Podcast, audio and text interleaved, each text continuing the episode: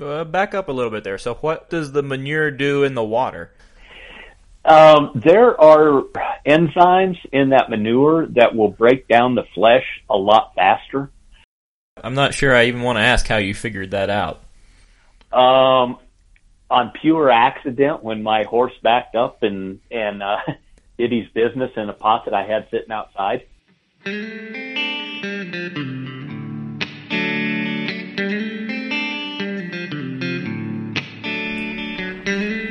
Hello, New Mexico. James Pittman here with another edition of the New Mexico Wildlife Podcast.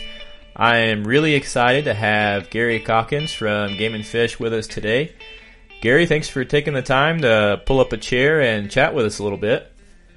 Oh, you bet. Uh, I'll, I'll enjoy it. I'm sure. Well, Gary, tell us uh, tell us a little bit about yourself. How long have you been on with uh, with New Mexico Game and Fish? I've been here uh, just a tad over three years. Started in June of 17, uh, but um, prior to that, uh, had about 30 years in the field before I got here. And that was with Texas Parks and Wildlife.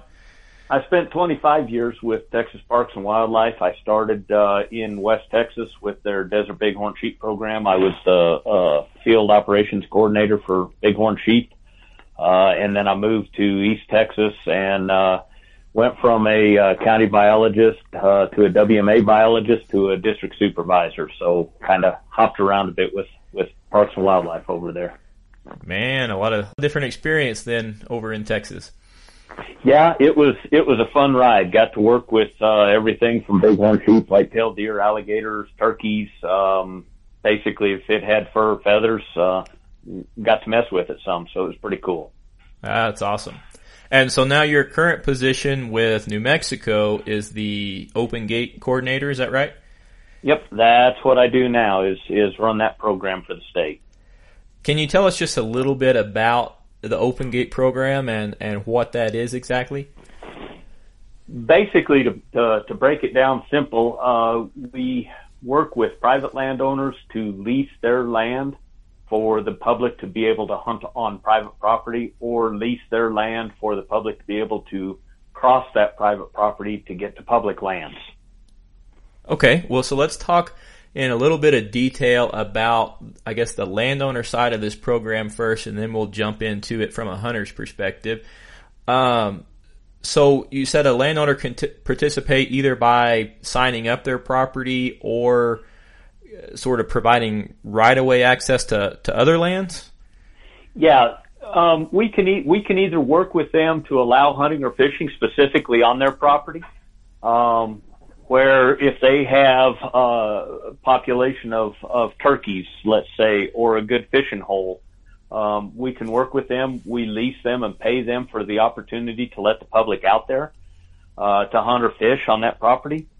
Um, the agreements that we make with them are negotiated for specifically for their property, so there's not a blanket agreement, one size fits all. We try to work very closely with the landowner to do what they would like.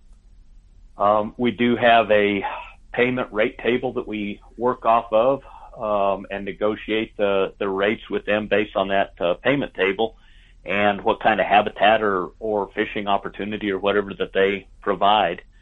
Um, that's one way, or or we lease access across their property to public lands, and what we do is look at the opportunity on the public lands and then negotiate the lease rate based on how many acres of public lands that they're providing access to. Okay. Okay. Well, that, and that was going to be my next question was what the benefit was to the landowner. So it sounds like there is a, a lease involved, a payment involved. Are there other um, incentives or benefits like um, funding for improving habitats or, or anything like that that would also be a, a benefit to participating landowners? Well, on top of the lease, uh, the lease rate that we pay them, one of the big things is is that we uh, provide a liability insurance coverage on their property so that by allowing hunters or anglers on their property, they're fully covered under from a liability standpoint uh, within the program. Uh, and so that's a big one. Um, and then we do uh, try. We don't have any specific programs for habitat incentive work, but if a landowner is interested in doing that kind of stuff, I'm I'm always game to work with them to try to find opportunities through EQIP or you know other programs to see what we can do. And so I you know I do provide kind of a, a technical guidance aspect if they're interested.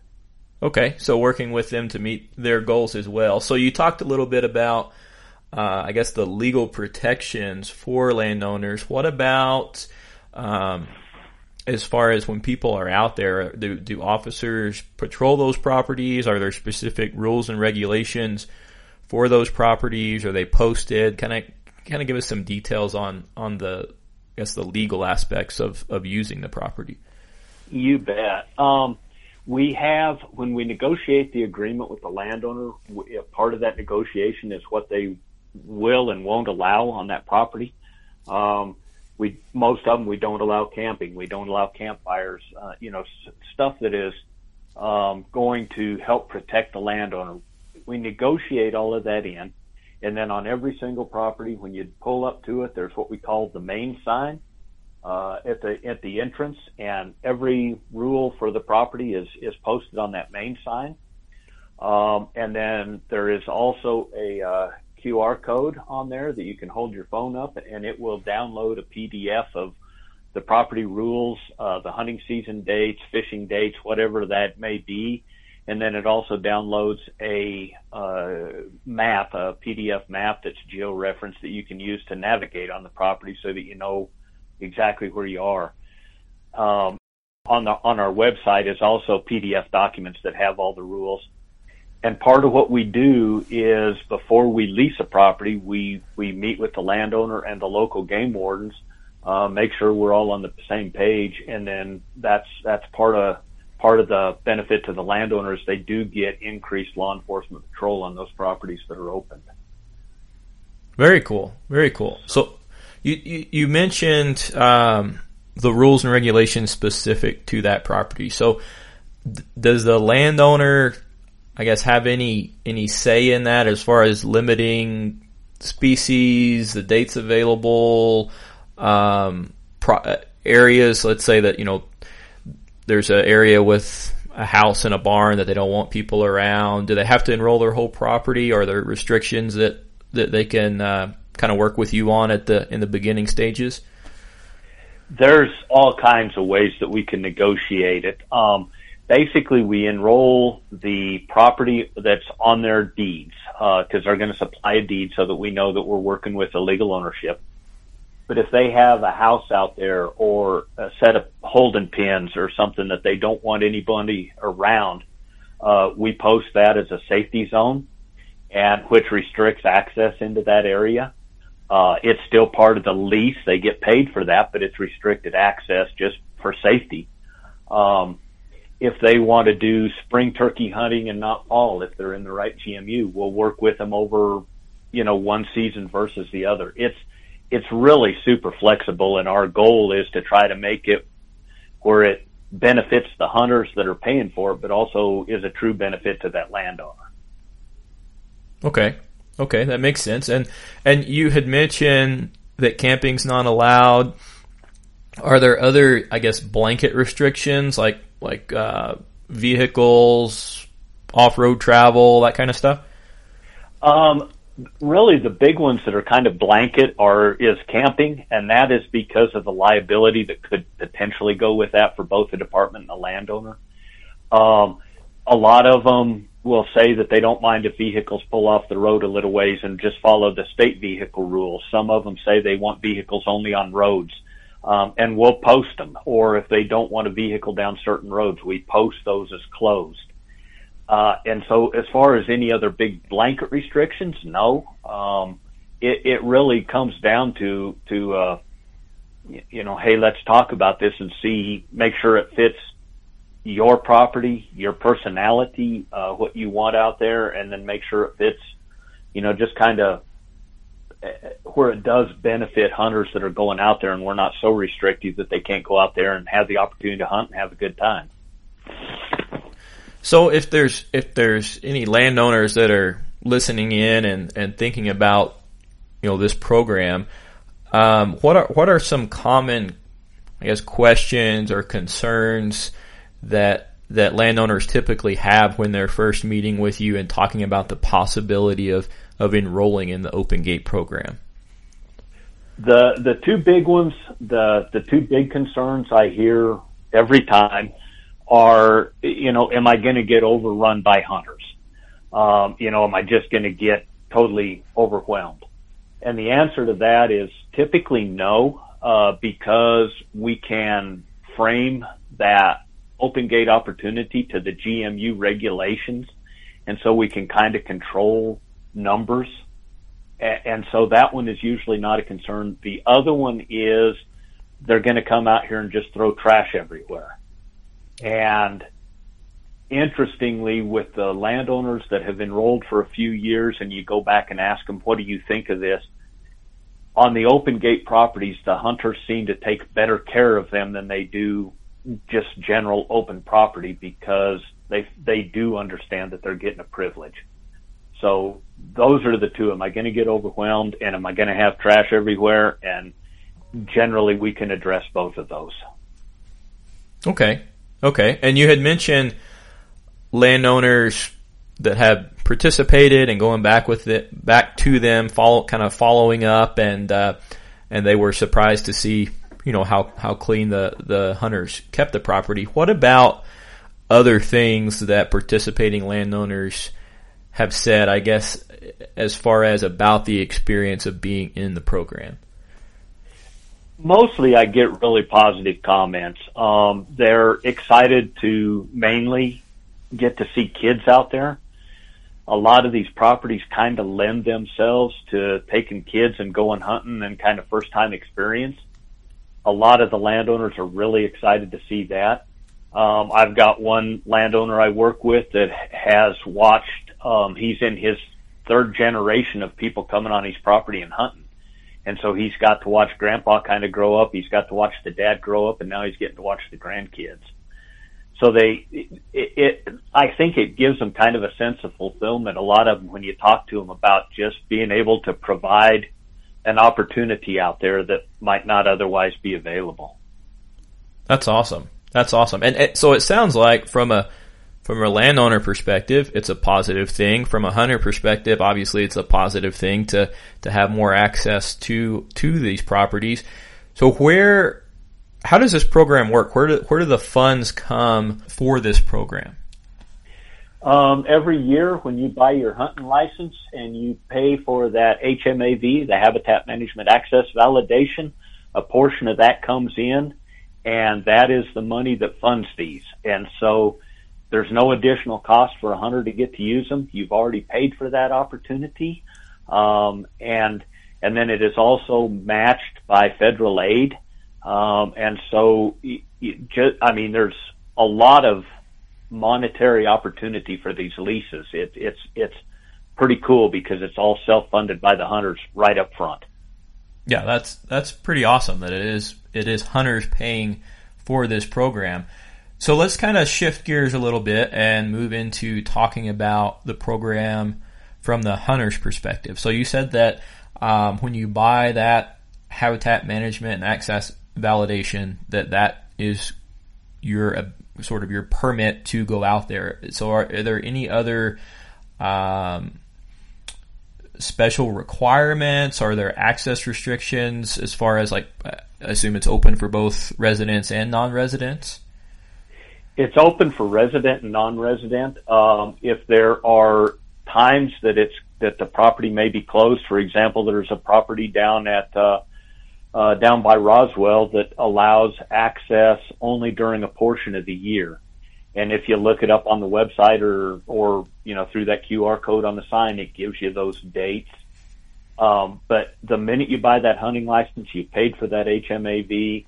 Um, all you have to do is follow the posted rules on there and then the season dates for whatever hunting or fishing you want to do. And, and those are really the only restrictions as far as access. Um, there are a couple of landowners that request that you give them a call if you're going to go out there. Um, uh, some of them are farming operations. They're they're still farming that land.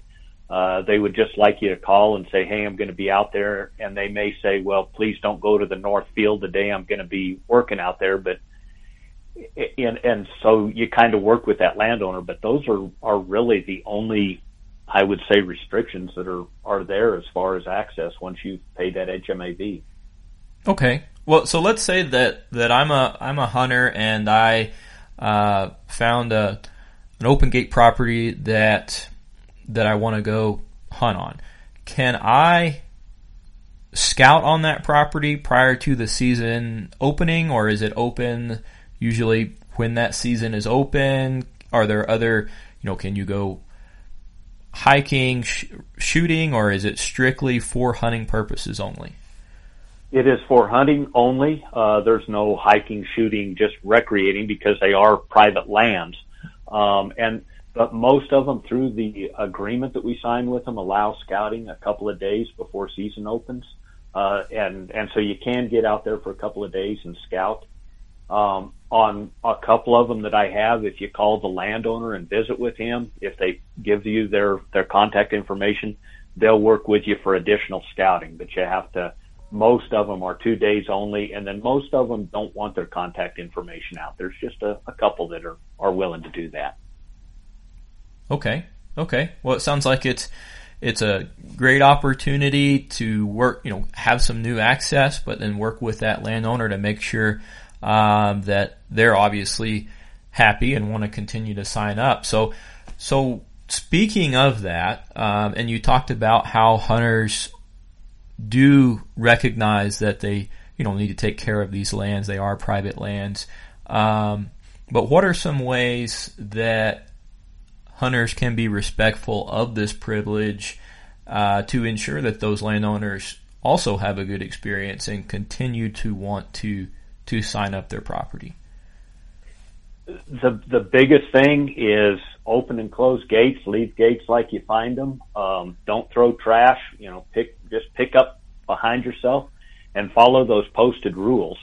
Um, and then, you know, if you do happen to run into the landowner, uh, you know, a, a thank you goes a million miles with these landowners to know that they've done something that's appreciated. But the biggest thing is just show respect to their land and, and respect to them for the opportunity that they're that they're giving you because they're not required to open their lands. They're they're really, you know, going above and beyond as a private landowner. Uh, yeah, they're getting paid for it, but still they're they're allowing access onto something that they don't necessarily have to. And so you know that respect and and cleanliness and and that kind of thing goes just a long way with them for sure for sure and so if if um, well for both hunters listening in and landowners listening in that would be interested in this program um, I guess how let's start with landowners first. How would they find more information on the program about you know how to sign up or how to schedule that initial meeting with you to, to talk about you know a potential interest in, in signing up a property? Um, all they got to do uh, the the simple way is just give me a call. Um, if they want to read on it before they get clear into that stage, if they will uh, just do an internet search for Open Gate New Mexico, um, it will bring up the uh, page that's on our on the Game and Fish website. Um, and there are tabs on there that explain what the landowner gets out of it, what the hunter gets out of it, um, and different information on the landowner tab. There is the rate sheet that shows what our payments are. There's an application. Um, and then if they want more information, uh, a phone call to me and, and I'll visit with them and explain everything the absolute best I can. Um, I'm excited about the program. I think it's a neat opportunity. And so I, I really enjoy visiting with landowners about it. So I'll, put your contact information and the links uh, in the in the show notes for this for this episode. So you're talking about the online resources for the landowner, and I took a, a quick glance at the online resources for hunters, uh, and so you have both your your property locator page um, and then also a rate a property section. Um, so obviously the property locator would would be if I'm a hunter trying to find a, a, new spot to go, I can go and use that to to see who signed up and and what species are, are available. I assume. Um, what about the rate of property? Why why is that important? For me, that's that is a huge thing. It gives me several different pieces of information. Um, I can tell if a property is not being used. Are we not advertising it right? Is it not offering the species we want? Is it not in a good area of the state? And so if I don't see any utilization on it, it makes me really look at it. Are we responsibly spending that HMAV money on a property that's not good, uh, or or you know is in a in an area that's just not being utilized, um, or if uh, uh, to me it's also an opportunity to find out are they going out there and hunting uh, quail on a property and there's lots of people that go and hunt and they're not finding quail. Um, then we really don't want to lease it for quail. It, it just gives me feedback on are we providing a quality opportunity uh, for that hunter. Um, and then it also gives me an idea of if I'm going to lease other properties in that general area, um, how do we negotiate those leases? If it's a you know just a uh, bang up area to hunt turkeys, then I really want to negotiate those leases more because I know I'm getting positive feedback from that area. So it's it's a huge tool for me to hear back from the hunters and and know that we're providing something that they're that's worth it for their HMAV monies. But it, but it's strictly on a on a voluntary basis. Yep, it is. There's no requirement if you've hunted and you don't want to tell me anything. No big deal. Um, but it, it's such a huge help that I, I I really want people to give me that feedback. And and if you're uncomfortable with with the web application, give me a call and tell me you know, what kind of an experience you had. Um, that's that is every bit as valuable to me as well. Okay, sounds good. Sounds like it's a it's a benefit to those hunters to actually do that to ensure that that the properties that are that are signed up are are the best properties available. Well, it is because ultimately it's those hunters' dollars that are paying for these leases, and so the hunter should have an opportunity to help guide the program. Tell me your experiences. Tell me good, bad. Even even if you want to, uh, uh, you know, call me and tell me, hey, there's a, a piece of property that I drive by all the time that I see quail alongside the highway. It'd be really cool to get to hunt there. Give me that kind of information because I can reach out to landowners and see if we can't start a conversation. So, you know, the the hunter is the one paying for this. I feel like the hunter is the one that should, you know, help kind of drive the program, and then and then we got to make sure that that landowner is is benefiting on the on the other side of the coin. Very cool, very cool. Well, just to kind of take a step back a minute because we've talked specifically about about hunting a lot. Are there are there fishing properties included in this as well? Yeah, we have uh, several scattered from all, all across the state. Um, and everything from pond fishing to some uh, fly fishing opportunities, a couple of really neat uh, uh, stream fishing opportunities. And those to me are really important because those are kind of a gateway opportunity, especially a cool place to, you know, take a kid and get them outdoors. Um, you know, when, when everything is, is good out there, it's, it's a fun place to go with your kids. So, uh, there's a lot of fishing opportunities and those are important to me. Awesome. Awesome. Well, it sounds all around like just a, a really great program for both the landowners and hunters and anglers and sounds sounds like a really cool job. I enjoy it. I to me, um, and I come from kind of a different background from Texas Parks and Wildlife because it's more you know predominantly private landowners over there. But I enjoy working with private landowners. Um, they have a lot to offer to hunters and anglers uh, because they own some really cool pieces of the world, and so I get to to visit with them. I get to see their properties, and then the other side of it, I you know I'm offering a service to hunters that I think is is really valuable, just with some added opportunity. Okay, but since you've done both now, which which is which is more exciting, the open gate program or alligators in East Texas? oh man, that's a hard one to answer. uh, I, I'm not sure that there's a best or or anything. You, you, there's there's a little more excitement to handling an alligator, but uh, long term enjoyment probably comes with working with landowners. All right, all right. Well, let's uh, let's shift gears here a little bit and um, talk about one of your hobbies. So, from the sounds of it, you've done quite a few European skull mounts through the years. Yeah, that's I. Uh, that's one of the things I enjoy doing. Um, is just, and it's not even uh, what you would typically say is a European skull mount. I've done everything from uh, white-footed deer mice up to bison. Um, I'm just fascinated with with uh, cleaning skulls and uh, you know what you can learn and and get to mess with them. It's just a lot of fun. Well, that's awesome. So let, let's talk a little bit about that and kind of have you walk us through the steps and the different techniques used um, in that process. So let's say that, that I just harvested a deer and I've packed out the quarters and the head. So what should I do? Should I should I freeze it? Until I have time to mess with it? Should I hang it somewhere, or do I really need to just take the time to work on that skull immediately? The nice thing about doing the European mount is is you can do almost any of the above. Um, if you don't have time to mess with it, you can. The best is to freeze it. If you're if you're not worried about the real wh- bright white color, you can just let it dry. Uh, but you've got to make sure it really dries and doesn't just start rotting or you can dive right off into it. Uh, that, that's the cool part of doing the European mount is, is you're not pressed to try to save the hide and, and everything else. It gives you a little bit of latitude. Okay.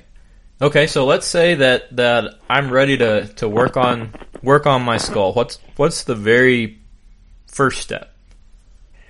There's the first thing you want to do. You got to skin the thing, um, and then uh, this this sounds maybe a little gory, but it really helps. You got to remove the eyeballs and then as much flesh as you can just trim off.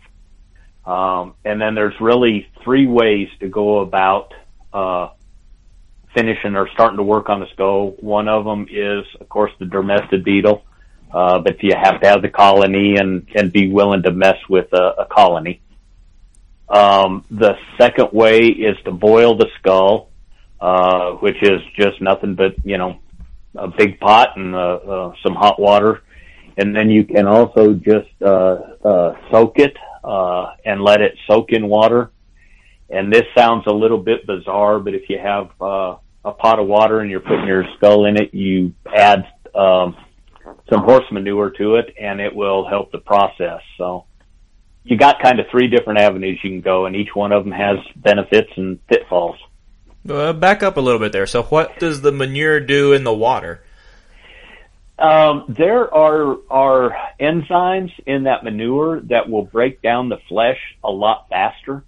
Um, if you just soak the skull, you can soak it for a week before the flesh will start falling off.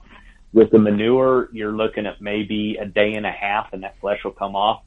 Um, it also changes the color of the skull a little bit to a kind of a almost a roan color, and and so it's a pretty finish. It's just different than the real shiny white skull.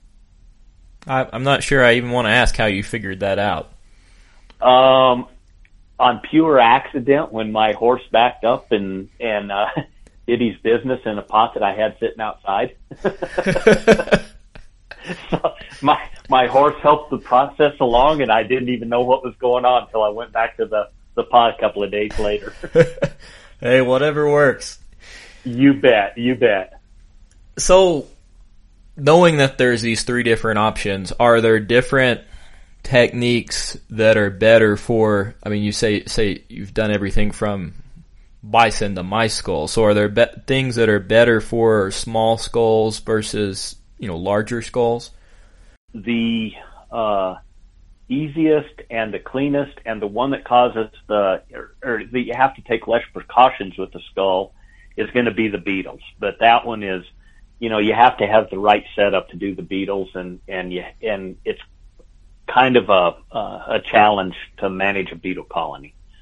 Um, but the boiling gives you a real brilliant white skull um, versus either the beetles or the just soaking. Um, and so each one of them, you, you almost have to figure out how delicate is your skull because with a really delicate type skull, uh, a lot of times the boiling will will make the sutures come apart. Uh, with stuff like coyotes or or mountain lions or bears, it will make the teeth fall out, so you have to be prepared for that.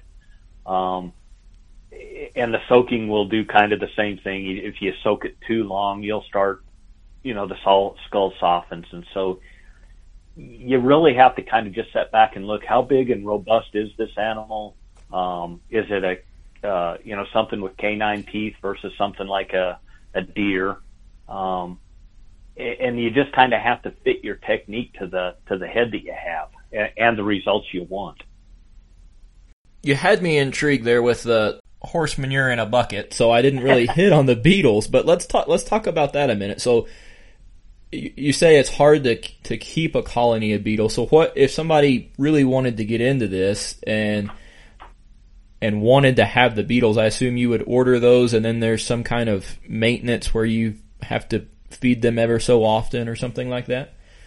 Yeah, you can order the beetles. Um, you you have to have uh, some sort of a container that they can't escape from because they are absolute escape artists.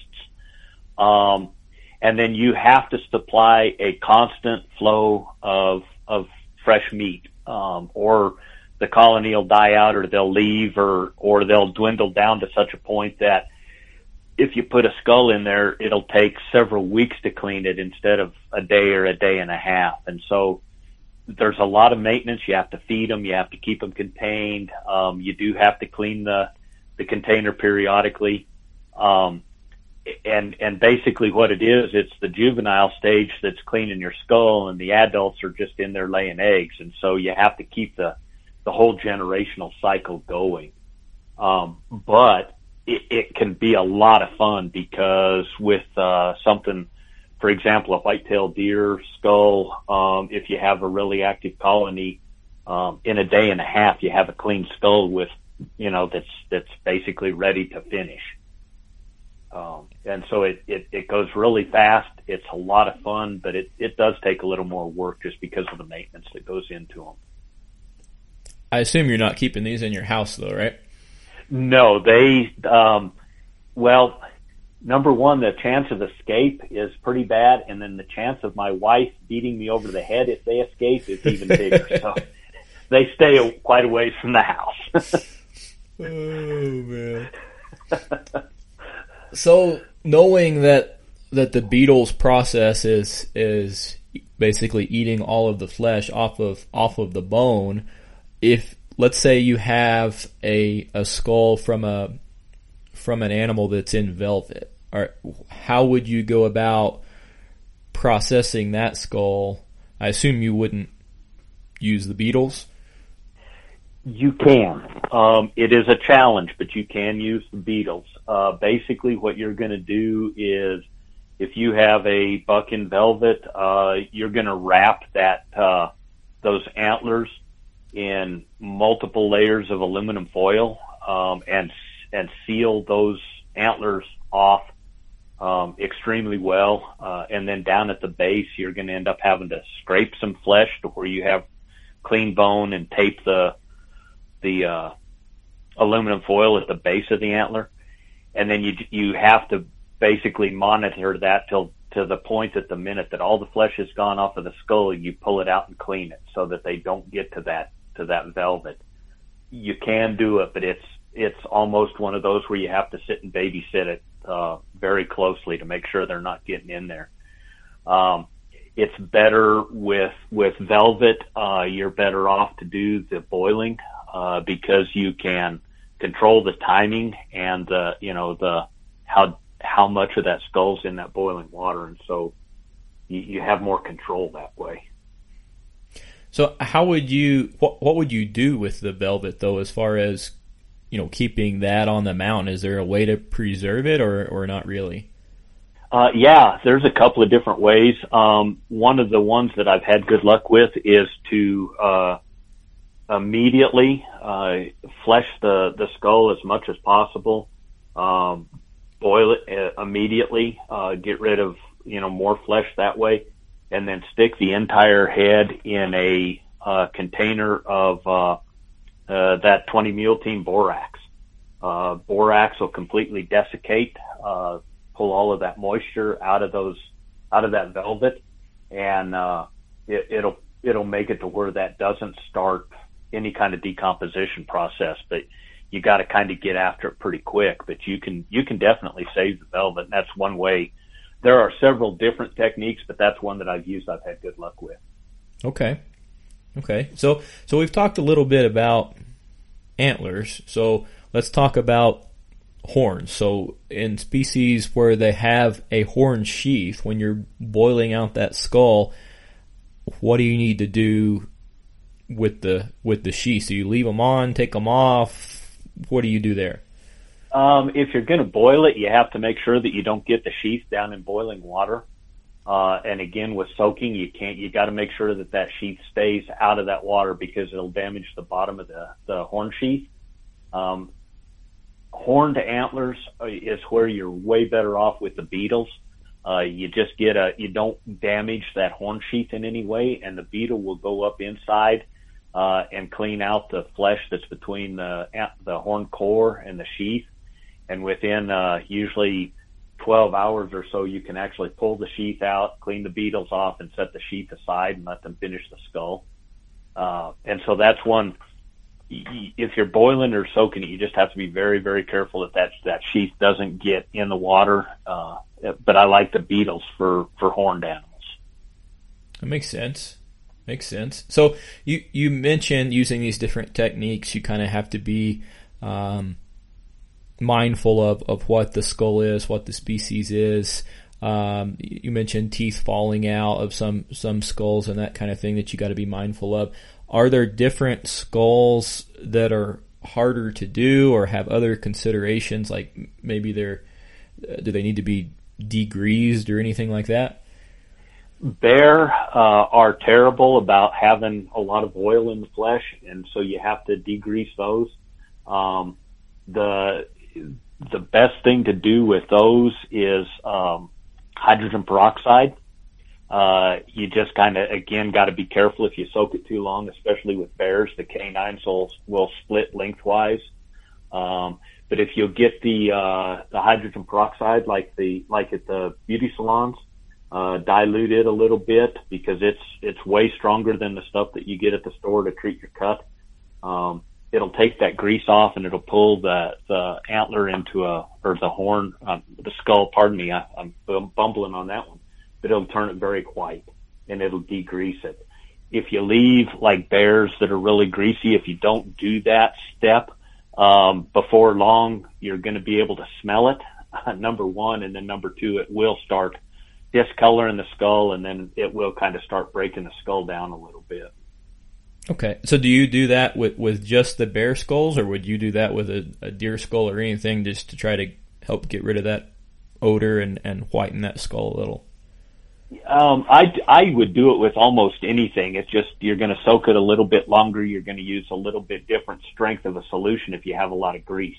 Okay. Um, and then if you want the skull to be very white, now I I think that having kind of that uh, amber or roan color in the skulls is kind of pretty. So a lot of them, I will barely put them in peroxide just to get rid of the grease and then take them out where it doesn't actually turn the skull white. And I finish them with kind of that uh, amber sheen on them. Okay.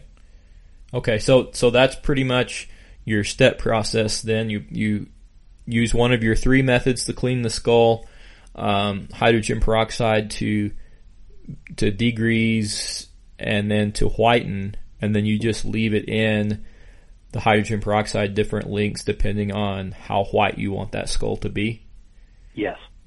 And then get it out, let it air dry, uh, let it get super dry, and then um, I depending again depending upon the finish that I want, I'll either use uh, like uh, airplane shellac or uh, just a clear polyurethane spray on coat, and I'll spray the skull several times uh, to seal it, uh, keep moisture out of it, and and kind of preserve whatever finish I've accomplished with with uh, peroxide and everything. Okay, so that final step he- helps really preserve it. So if you boil a skull, peroxide it, looks nice for a few years, and then it starts to kind of yellow back, it's because you didn't take that final step and and preserve the process. Yeah, it'll either start yellowing or it'll actually start kind of getting a chalky feel to it, and then if it's sitting on a table, you'll actually start finding a little layer of like almost chalky dust under it. But if you use that final process and seal it, um, it, it just preserves it preserves it better. Um, I have some deer that I've done 25 years ago, and they're still they they pretty well look like the day I, I finished them. Very cool, very cool. So we went through the whole process. We've got our skull all nice and shiny. How do you like to to mount them? I know that you're using different mounts for different things. Some just to you know have a collection of maybe mouse skulls. I mean, I'm, maybe you're hanging those on your wall. I don't know.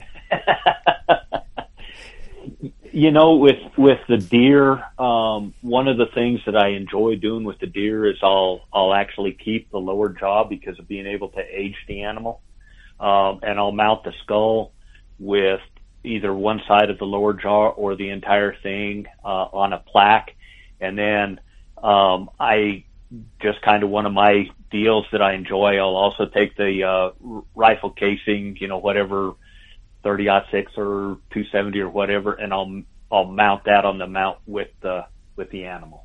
Okay. Um, and I I've done everything from pedestal mounts um, to wall plaques. Uh, just I kind of let the character of the animal itself dictate what kind of a mount I'm going to do, but I I enjoy putting the the cartridge on it that that killed the animal just as a kind of a uh, you know glorify the animal in a way that that that I took. For sure, for sure. And then as far as um, skulls that are not related to a harvest, those are just for a um, collection type purposes. Um, especially in Texas, I haven't done it since I've been in New Mexico, but in Texas we did uh, a lot of um, like the different uh, uh, mice and, and rats that were on our WMAs, the, the different rodents, and we just put them in a little glass box with uh, little pins with the names in front of them, um, and just made display boxes or like shadow boxes with them. So, so for um, education purposes, then. Yeah, I did, and that's almost all of the, the the skull collection that I kept in Texas was I used with kid programs uh, to to talk about the different animals and food chains and and that kind of thing, and so I built them more as an educational display type of a thing. Okay. Okay. So now that we've got our skull finished and in our shadow box or hanging on the wall, is there any maintenance that's needed? Um, are are bugs a concern later on? Any other, I guess, final considerations on maintenance or mounting skulls? Um, through time, you you um, you might get a little insect activity, especially in the you know in inside the skull in the brain cavity, up in the nasal cavity. If you didn't get it real clean, um, you got to just kind of watch the skull, and if you start seeing any, uh, like I said, that chalky residue, then you then you want to take it off of the mount and just clean it up, um, and then respray it with the with the sealant. Um, otherwise, like I said, I've got a couple hanging on the wall right outside the room where I'm talking to you. They're 25 years old and have been on the wall the whole time, and uh, other than going through periodically with a little duster so that they don't look cruddy and I get the spider webs off of them. That's about it. Man, that's pretty cool. So I guess what, just to kind of close this out here, what's the, what are the coolest skulls that you've, that you've done this with? Um, I love working with alligator skulls. Uh, they are they are really cool looking. Um, I enjoy uh, bison.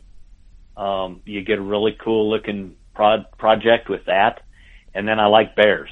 Uh, just I, I just to me when you get done with a bear mount, if you do it right, it's just a really cool looking thing. So I'd say those are kind of my three favorites. I take it you probably haven't done very many alligators since you moved to New Mexico. Um, they've been pretty scarce to do in New Mexico, but where I lived in uh, East Texas, um, I, uh, I I probably through time have done thirty or forty alligators. Wow, wow, that's really cool. So they're fun. They're a lot of fun. Uh, they fall apart, so you got to put them back to like a jigsaw puzzle. Um, but they you you turn out with a really neat project when you're done. Well, I guess that's something we didn't really hit on. So what are you when you're when things fall apart, what are you putting them back together with? Uh, you've got to experiment with different uh, types of glue. Um, I've had really good luck with a couple of uh, uh, brands, and I don't. One of them that I've had good luck, and I don't know if I should promote a brand, but Loctite Super Glue. Okay. Um, it seals completely clear um, and it doesn't break down through time. And so when you glue something together, it's kind of a, a permanent clear. You don't even see it on the skull. And so I've just had good luck with that product. Okay. Very cool. Well, you've sure given us a lot of a lot of good information on the on the process and some tips and tricks and uh, sure appreciate that and also for filling us in on the open gate program and, and talking about it from both a, a landowner perspective and a hunter perspective and, and how that program benefits both.